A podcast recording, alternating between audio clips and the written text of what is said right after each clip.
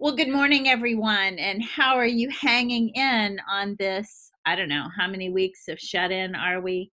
Um, today's episode of Keep Calm and Cope CoronaCast is going to be hosted by my good friend Lindsay Griffiths and co hosted by my other good friend. Well, I have a couple, but one of my other good friends, Marcy Shunk. And today we will not hear from our good friend Katie Barnard. She couldn't make the call today, but we are so excited that you keep tuning in. We hope that this is helping you to, um, uh, I guess, maintain as much sanity as possible in this tough time and to adjust and adapt to this new normal. So, sadly or not sadly, I think people are um, seeking help in the various stages of grief. So, um, sadly, that's true, but not sadly, we're here to help. So, today's topic is depression. And Lindsay, since you're going to host this conversation, I'm going to let you take it away. Thanks, Susan. Depression. Ah, it's a really challenging topic. Um, so I I do want to say before we get started, um, I was on a, a call, a Zoom call last night, um, talking about the other challenging topic of um, sexual assault, which, um, if people don't know, it's April is Sexual Assault Awareness Month.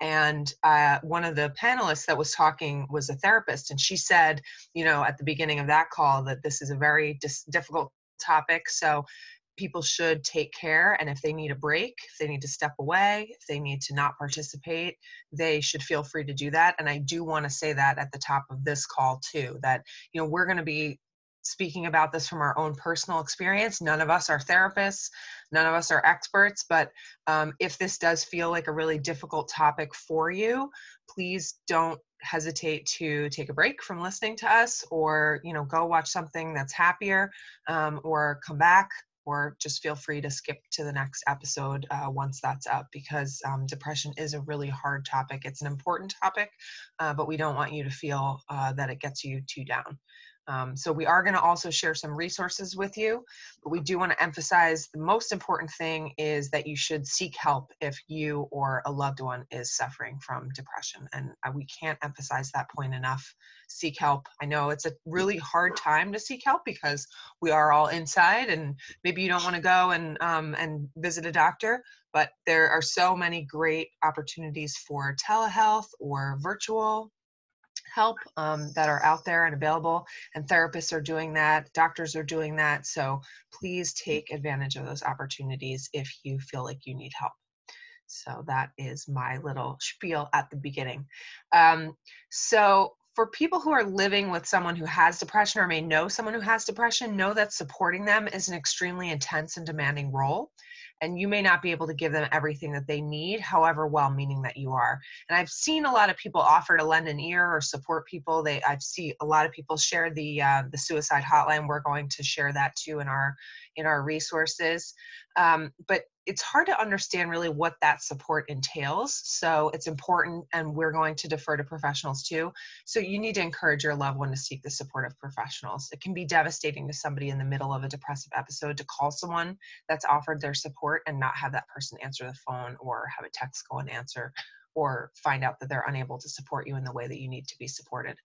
So I think there's a difference and, and something that we want to address here is that um, there are different kinds of depression and what we're sort of talking about in this episode is really depression as a stage of grief um, versus depression as a psychological or, or, or therapeutic issue. Um, I think some of us have have dealt with the um, the latter, um, and we can certainly talk about both. And the Mayo Clinic shares some of the symptoms of depression, and some of these won't be surprising to people who aren't familiar with it. But I'd like us to go through what some of those are because some of them might be surprising to the people who are listening to this and may not have had uh, any experience with depression and maybe experiencing it for the first time or maybe seeing people in their lives who are experiencing experiencing that. So i don't know if um, if susan and marcy if you guys would like to share some of those. I know we've got those in our in our resources.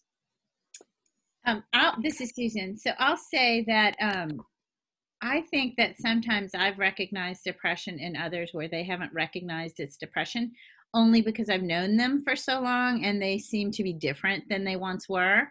um, mm-hmm. and they talk about things a lot like over and over not letting something go. So they haven't moved through that process and they probably do need to seek some help. Um, but when someone doesn't ask for that how do you how do you tell them they need to think about that? I mean without being shut down and seeming like unsolicited advice from a jerk. Um, so that's the one thought i have about this today. Marcy what are your thoughts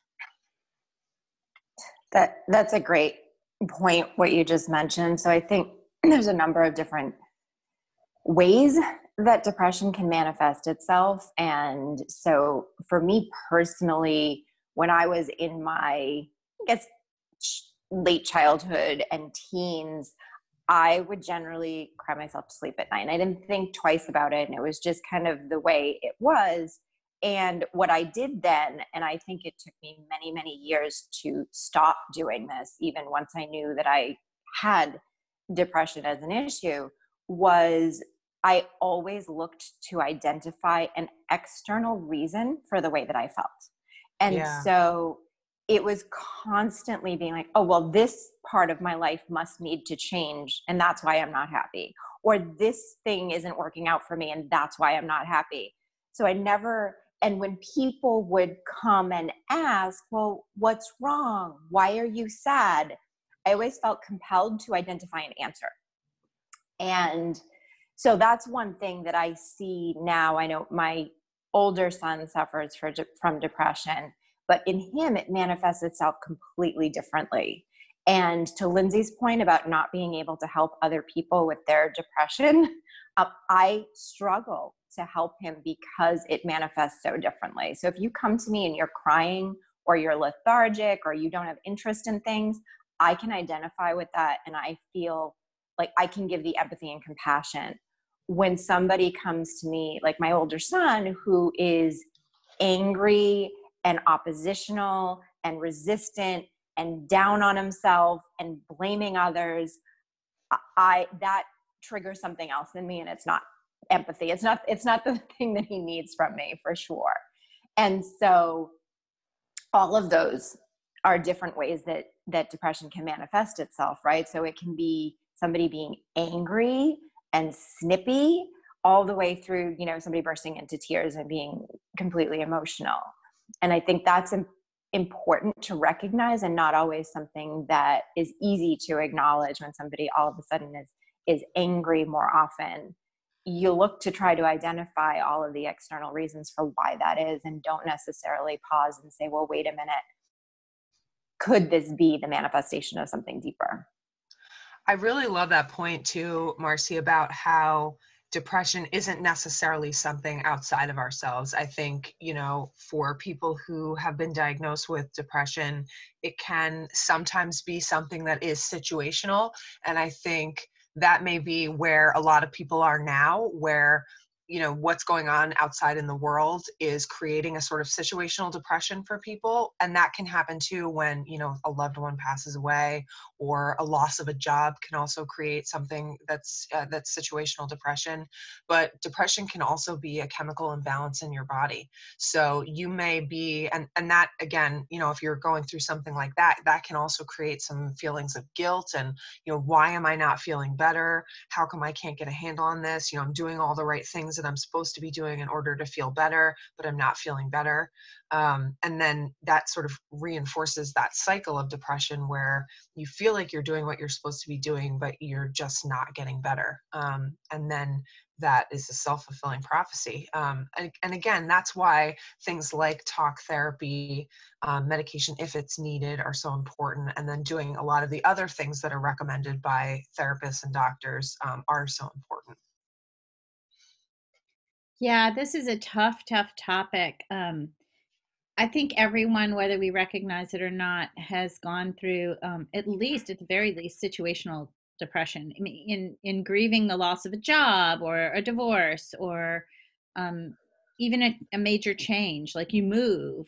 Um, there's some some unsure feelings and some feelings of a loss of control or the fear of the unknown so I think that I, like most, have suffered that situational depression like, what's next? And how do I make this work? And what an unexpected change this was.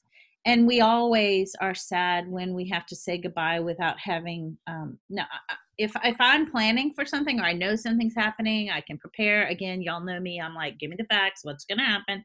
I'm going to sit with this and i'm going to accept this.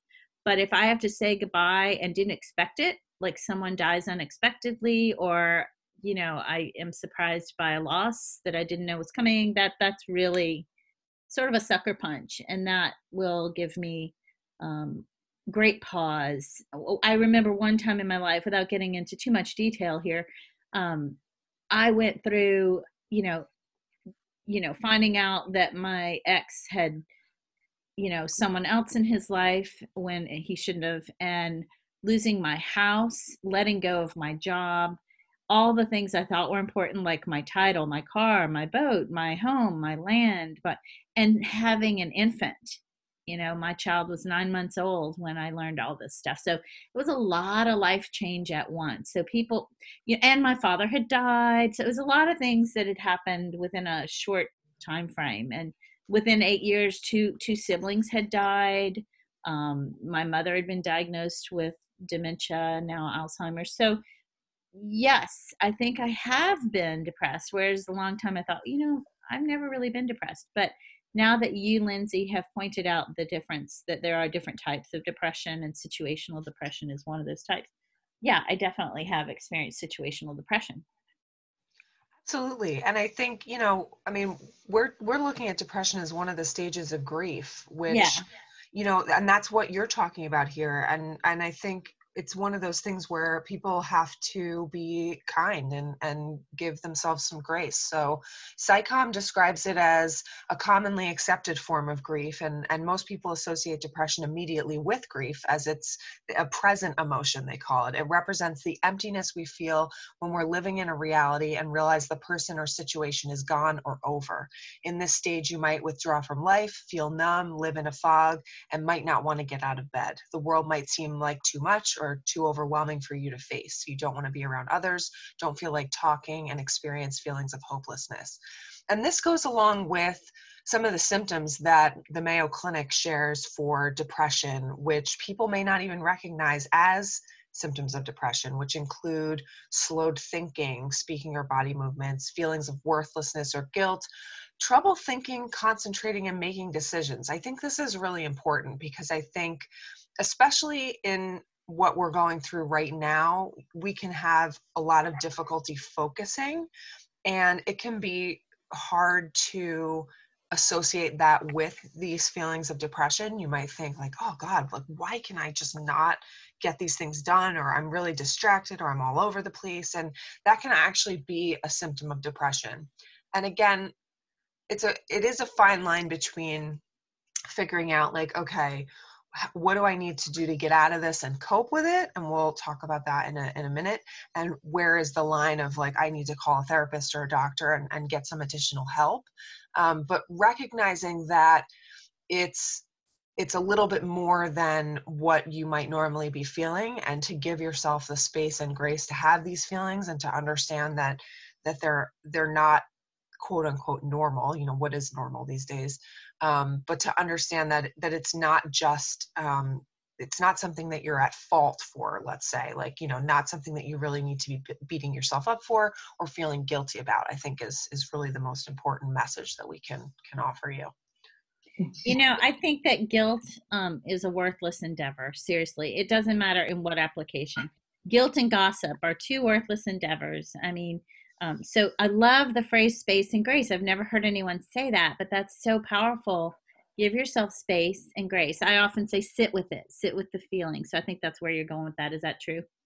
Yeah, absolutely. Yeah. yeah. yeah. And I, it's been my mantra this whole uh, this whole pandemic is you know give yourself space and grace because um, you know especially that first week i could not figure out why i felt so distracted um, because you know my my work situation really hadn't changed not a lot of things had changed but there was this looming thing hanging over my head and understanding that it was okay to have different feelings associated with that and to understand that things had changed physically, you know, emotionally, even if they hadn't changed physically, was um, something that I really needed to work on processing. So, I think mm-hmm. on one of the shows, Marcy, you said something about, um, you know, feelings that are manifesting themselves in ways you don't recognize, like loss of sleep. I just think I didn't sleep well, but maybe it's because of all this.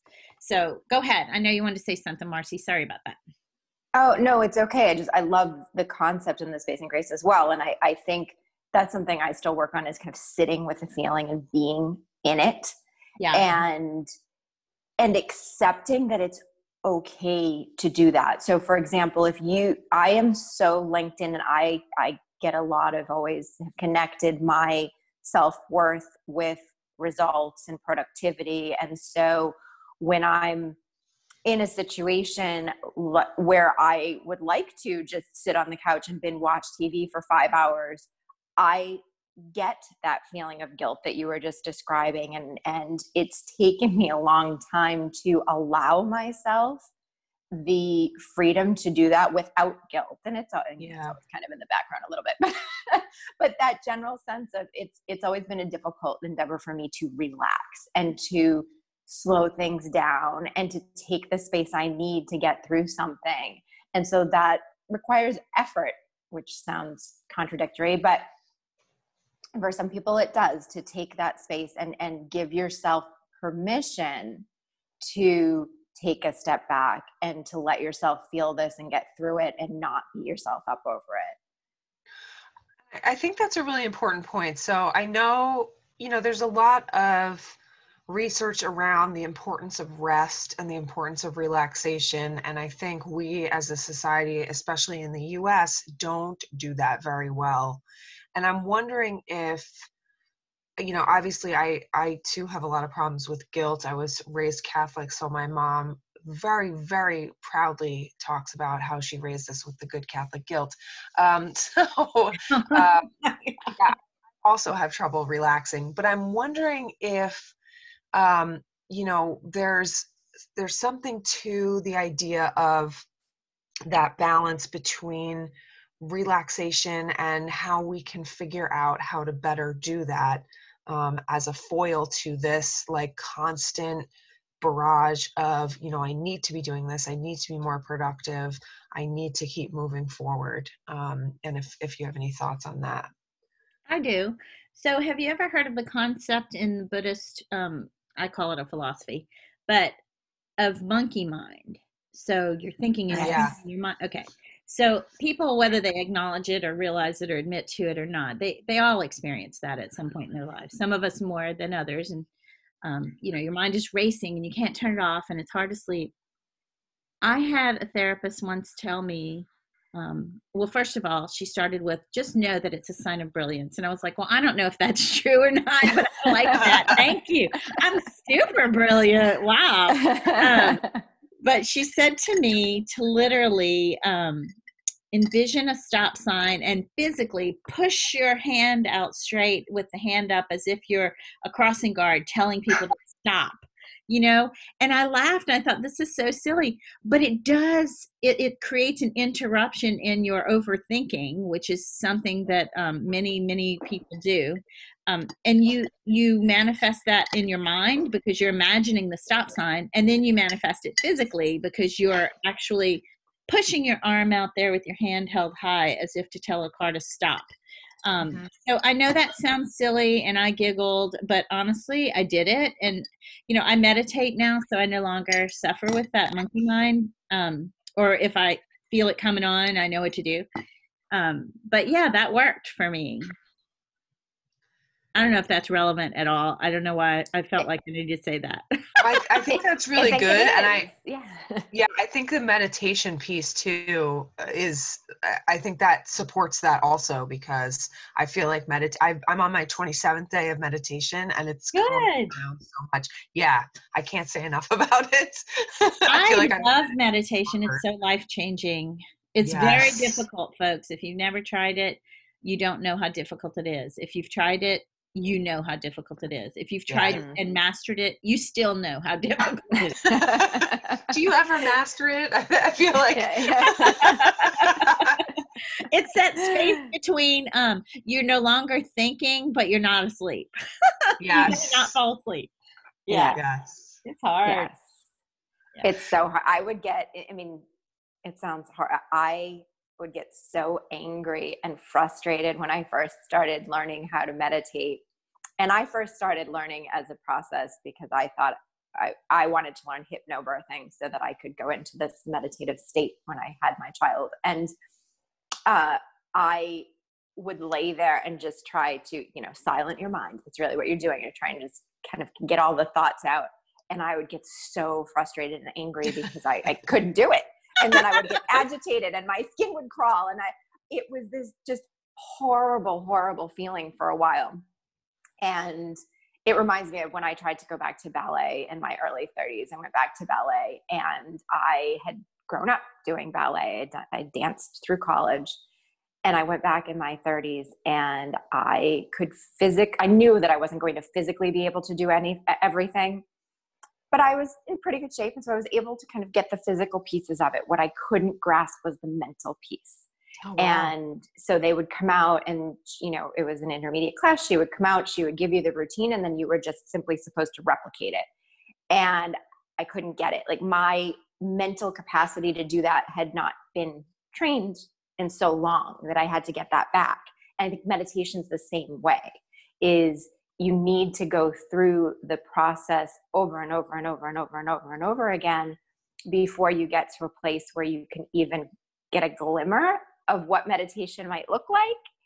And then you go from there. But it it can be frustrating. And so i guess if you if we have people who are listening who are new to meditation i would say don't give up on it if it doesn't come naturally right away. Yeah. Uh, it is worthwhile, but it can be incredibly frustrating at the outset. yeah. You know, and I think it's one started, of those. Go ahead, Lindsay. I was just gonna say it's one of those things I think you have to commit to on a daily basis for an extended period of time. Yes, when I when I first started meditating, there was an exercise that's sort of like uh, meditation 101 that was super helpful in what the some of the stuff that Marcy just talked about. Um, there are lots of distractions. So it was called layered listening. And you would acknowledge the traffic outside and then you put it away. And yes. you acknowledge the sound of the fan in the room and you would put it away. And then you would acknowledge the sound of your breathing and you would sit with that. So there might be more layers than that, but that's just the example of layered listening that sort of helps you get to that place where um, those sounds are no longer a distraction. They're just something that you uh, put aside. You know, they're not in your path, they're just there. It's exercising your equanimity muscle. Listen to you, coach. I have not exercised many muscles since I've been sitting at the desk all day every day for a month now. But um, yeah, that's cool. I didn't even know I had one of those. Thanks. Yeah, you do. All right. Yeah. So, unfortunately, back to the depressing topic at hand. Um, have you experienced depression as part of the grieving process during this time of pandemic? And if so, is this a first for you? I have not, but I will tell you my great concern for my mother, who is in a facility that's already had seven deaths because mm. of this pandemic um, that is a concern for me and it's more that i can't take her out i can't go see her i can't physically care for her um, yeah. i have to just wait for that weekly email report on you know who died this week and that is very disconcerting and i do um, but i'm very good now i wasn't always so this is not i'm not bragging um, i'm very very good at recognizing what's within my power and what isn't and letting go of that which isn't.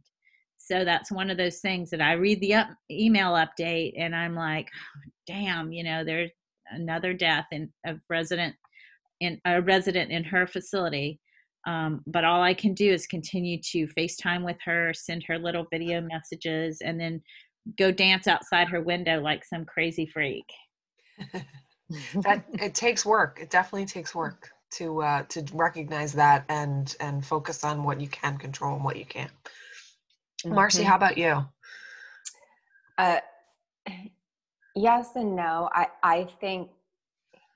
I mean, in general, because I am familiar with depression in my life, I can acknowledge it and know what I need to do to stay ahead of it, right? So routine is important to me. Uh, making sure I'm getting exercise, making sure I'm meditating, making sure I'm eating right. That said, you know, nobody's perfect, and we're all in this environment where every now and then, and maybe more often, we get into this place where, like, oh, hell, I am going through, you know, all of this crap right now. I'm going to have an ice cream sundae and a glass of wine and screw it all. And I know that I that could potentially trigger a down day for me and that is just the way it, and so for me it's more the one thing in my life that I have to protect more than anything else and I learned this after I had my first child and had horrible postpartum depression is sleep. And yeah. so for me if I'm not sleeping well that I, I need to figure out how to fix that as quickly as possible. And that can come from anxiety, it can come from not eating well, it can come from not exercising. I mean, anything can trigger not sleeping well. And so if I have an evening or two where I don't sleep well, that's the first I come back to the basics, right? And that's the first thing I focus on is how do I make sure that I get a good night's sleep tonight? And that is a good reset button for me. So yes, I probably have had over the course of the past few weeks more sleepless nights or issues of not being able to sleep or waking up in the middle of the night and not being able to go back to sleep than I had previously when I was in routine and not traveling. And so that has been a focal point in making sure. And, and I find, you know, I can't look at the news at night. I can't get on Facebook at night because then I have all these thoughts in my head right before bed. Um, so just getting knowing what triggers it makes it easier to maintain some level of normalcy in the midst of what's not normal so okay, you- let me just say something about your um sundae and your wine that sounds like dinner in my house your ice cream your wine um, you described that as some sort of departure from the norm. I'm like, hey, what's wrong with that? Sounds amazing. Um, but I want to say one quick thing about alcohol. Lindsay, I know you don't drink, and that's that's awesome. That's why you're healthier than I. But I am a fan, a big fan of wine, and we will hit Bevmo even if it's a we we have to go sit in our car and they deliver it. We'll hit Bevmo during the pan- pandemic, and they have huge sales and you know we'll pick up our bottles of wine but i want to let everyone know if you think that wine helps you sleep you're wrong yeah. it helps you fall asleep but it does not allow you to get into that rem sleep that we all need it interrupts the rem sleep so for those of us who enjoy our one or two glasses that maybe now have turned into bottles of wine at night, um, it is not a good idea. So y'all heard it here from me, folks. You know, I enjoy my wine. Um, a glass a night is my usual limit, but it does not um, ensure a good night's sleep like so many wrongly think. It just helps you zonk, but then you don't have that uh, meaningful REM sleep. So just wanted to throw that out there. also I, I know that not everyone realizes that alcohol is a depressant so yeah. if you are really struggling with not feeling great um, it might be something that you hold off on doing for a while good point um, very good point yeah i i sleep for me i'm so bad about sleep at the moment i'm having a lot of trouble getting to bed at a reasonable time and it's definitely killing me. so, I know you're in New Jersey. I'm in California, and you respond to my midnight emails. I'm like, what? I know, I know. It's bad. It's bad. I'm working on it. My dogs are so angry with me because they would like to go to bed at a reasonable time. So, um, but I'm yeah, I'm working on it. Um, I bet Marcy, the dogs help you, um, Lindsay. Don't you think that helps with depression? Yeah, actually, I, w- I was going to mention that. I was thinking about that because I, about eight years ago, I was in a really bad spot. Um, and uh, I was suffering not only from depression, but agoraphobia, which is kind of a risky, when you've had agoraphobia, it's kind of risky to be quarantined in your home. Yes. yeah. so um, but uh, my my youngest basset hound who is eight years old um, i got him around that time and he forced me to get out of the house and uh, re-engage with life and um, i often credit him with saving my life at that time um, because um, he he just you know he gave me a reason to get up in the morning and i had another dog but he's very my my older dog barney is very um he's very much like me so he's happy to stay home and do nothing and stay you know sleep all day and that kind of thing so um my younger dog oliver really helped me to have a reason to get up to engage with the world uh, to have something to take care of and i think you never want to have have a living thing come into your home that has a job but um like a a partner a child a, an animal.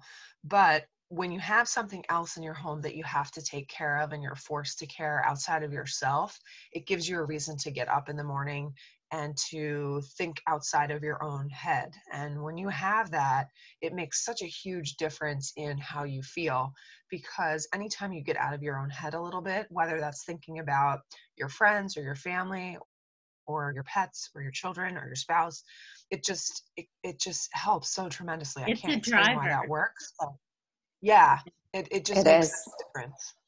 For me, the one So time I- I mentioned that I might have touched upon depression as you described it earlier, um, I remember there were days when I said, and I still say this, that my son was my reason for breathing. That's not just a Hallmark Yeah. card. That was for real. There were times when um, all my life came crashing down that I couldn't do it for me, so I did it for him or because of him. So you're exactly right. I had to take care of an infant.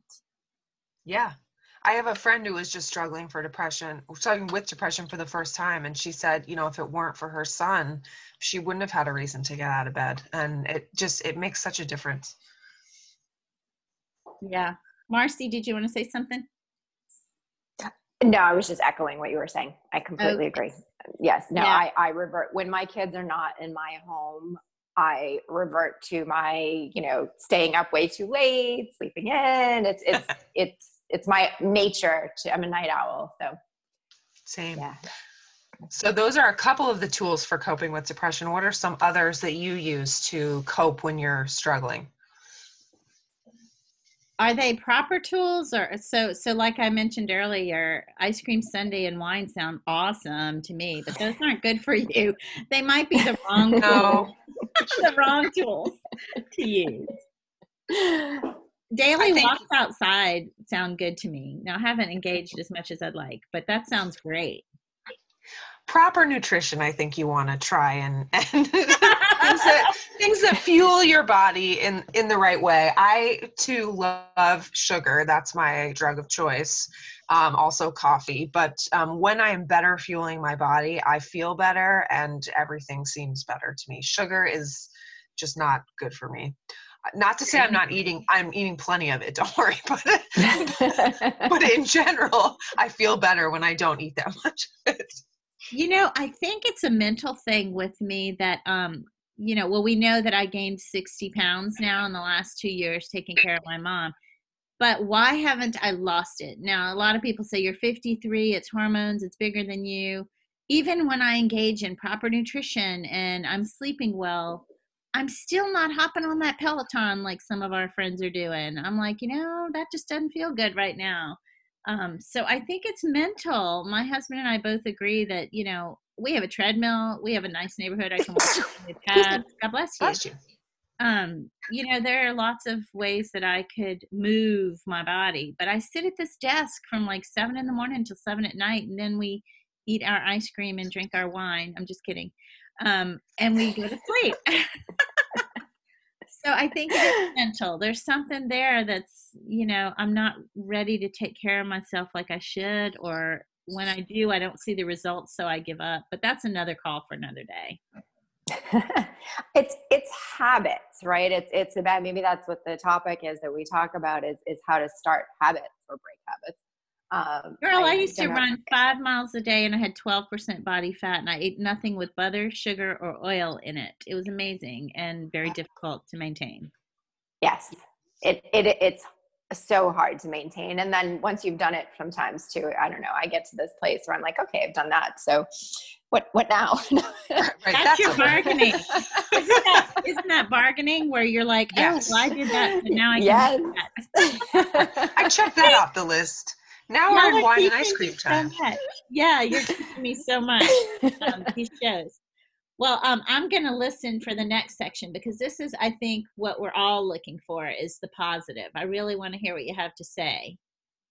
Yeah, so we, I think one of the things we're really looking to do on this podcast is look for the positive. So when you do have a life threatening disease like depression, and make no mistake, depression is a life threatening disease, even when you find yourself with situational depression, what might you say are some of the positive things that can come out of it? Marcy, what would you say you think is something positive that depression has given you? Uh, confidence. So I I now feel confident that I can get through just about anything. And I feel that way because I have built and know the coping mechanisms that work for me. And so it's given me that strength and that sense of even if things go awry, you know, when things used to go south and I would get depressed, I, I would have this sense of permanence, right? Like and this frustration of why can't I get out of this and why can't I control this and why can't, you know, I'm doing all the right things. Why do I feel this way? And now, and, and maybe it comes with age too. Mm. It's this sense of, okay, this is a stage or this is a few days or this is, it, it's not a permanent state. And I couldn't tell myself that before and believe it. So I think that that is one thing that I've gotten out of having to go through depression. I love that. That's really I never thought of it of it that way, but I think that's really important. Um, for me, I would say it's definitely empathy um, for other for people with mental illness, um, having been through it myself, um, and it's really crystallized what's important in life. It reminds me to get back to the basics. Um, and as you alluded to before, you know when you start to struggle to get back to what the routines and, and what you really need to do. Look at, at you know, getting good sleep, good nutrition, exercise, do the things that you know you're supposed to do to get back to that even balanced state. So um, which also forces you to take care of your health both physical and mental. So um, i think those are are um, that's been what I, it's taught me. Um, i like i can't afford to not get outside for a walk um, or get outside for a run when i'm allowed to run um, because i just can't let myself get back to that spot and i you know i sometimes i need to check in with the therapist i need to go see my doctor um, I can't not do those things. Um, whereas before I could let some of that stuff slide.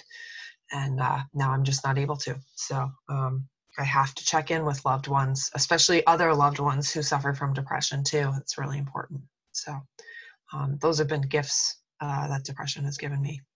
Mm-hmm. That's very powerful and super courageous. And I'm, gosh, I am in the company of greatness right now. So thank you for being so courageous and sharing your personal stories. I wonder if maybe um, I'm looking at or listening to you, Lindsay, when you said, you know, and you too, Marcy, you alluded to this when you you know what's the right thing to do and you do it and then you still feel like well i guess this is just the way it is you know like that that you really won't be able to create the change that's needed so i guess hopelessness is that is that maybe a word that might describe what mm-hmm. i'm talking mm-hmm. about yeah yes you know? so um i'm not there yet with this whole weight thing um and the pandemic has nothing to do with whatever feelings i'm currently talking about this had more to do with the amazing incredible and i don't mean positive life change with bringing my mom here um, to care for her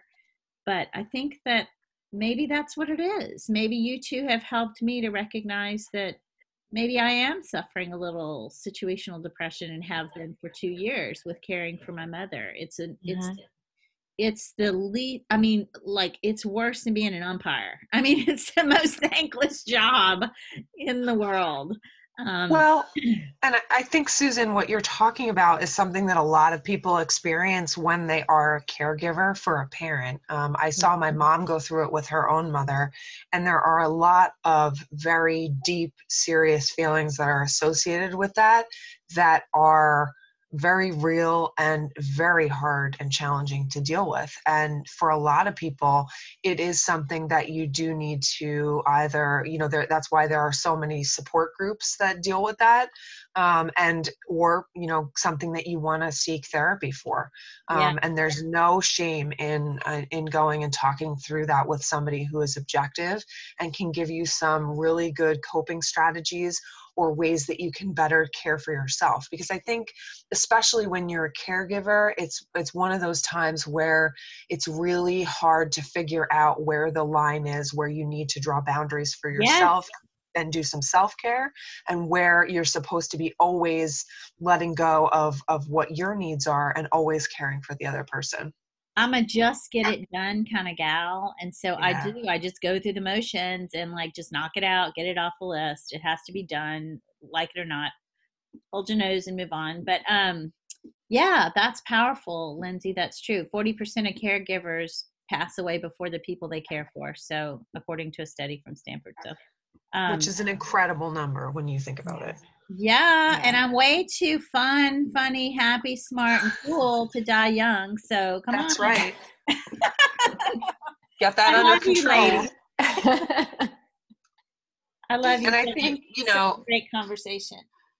And it's important what you say too about the idea of hopelessness. So, you know what what you're saying, not just about for caregivers, but for anybody. If you're if you're doing all of those things, if you're doing all of the things to cope with depression and you're not coping and you're feeling like you don't understand why it's not working and you're not feeling better, that is the point definitely that you need to get a professional involved. And it's mm-hmm. okay to do that. You know, call a therapist, call your doctor if you don't know where to go for a therapist. Go to Psychology Today, and they have great resources for finding therapists. Talk to a trusted friend or family member and ask them who they're using for a therapist and go and get some help. Um, you know, you can also call the suicide hotline. Again, we're going to put that in our resources for you.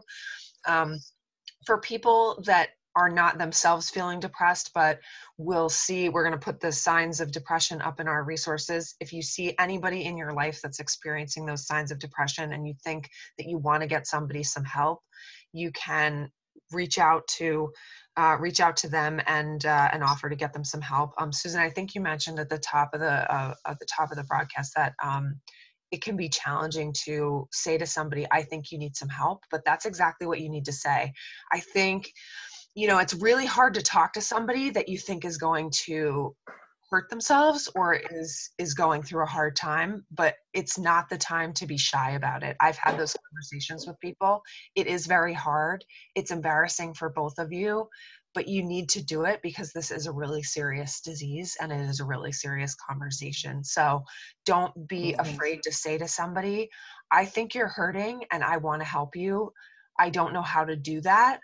Um, and ask specific questions like do you have a plan um, are you going to commit suicide? It's okay to use the words. Um, if you need more resources again don't be don't be afraid to call your own doctor and say how do i talk to somebody about this um, those resources exist out there so don't be afraid to uh, to google and, and look that stuff up. Again like we're not doctors we're just trying to share the resources so that um, everybody has a little bit better information for how they can have these conversations. But mm-hmm. if and lindsay to to the to one of the points you just made i think it is important in terms of noticing things in other people.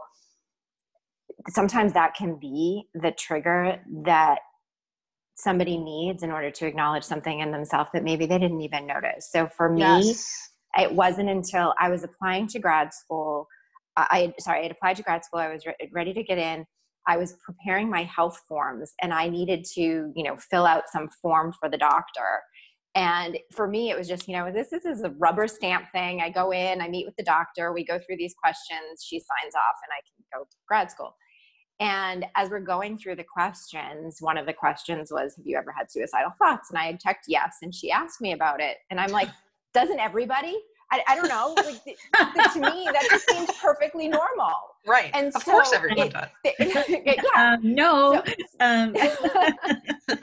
so so that was but that was what i needed to even acknowledge that that wasn't normal and that that was something that you know maybe i needed help for right. and so ha- don't be afraid because you could just open somebody's eyes to something that they don't even see in themselves right yeah. right yeah.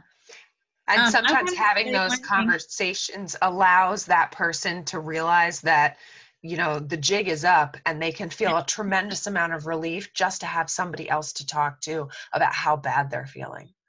Um the, along in, in along those lines i want to say this one thing that i heard somewhere from a credible source that oftentimes so i've stopped people twice two people from committing suicide in my life.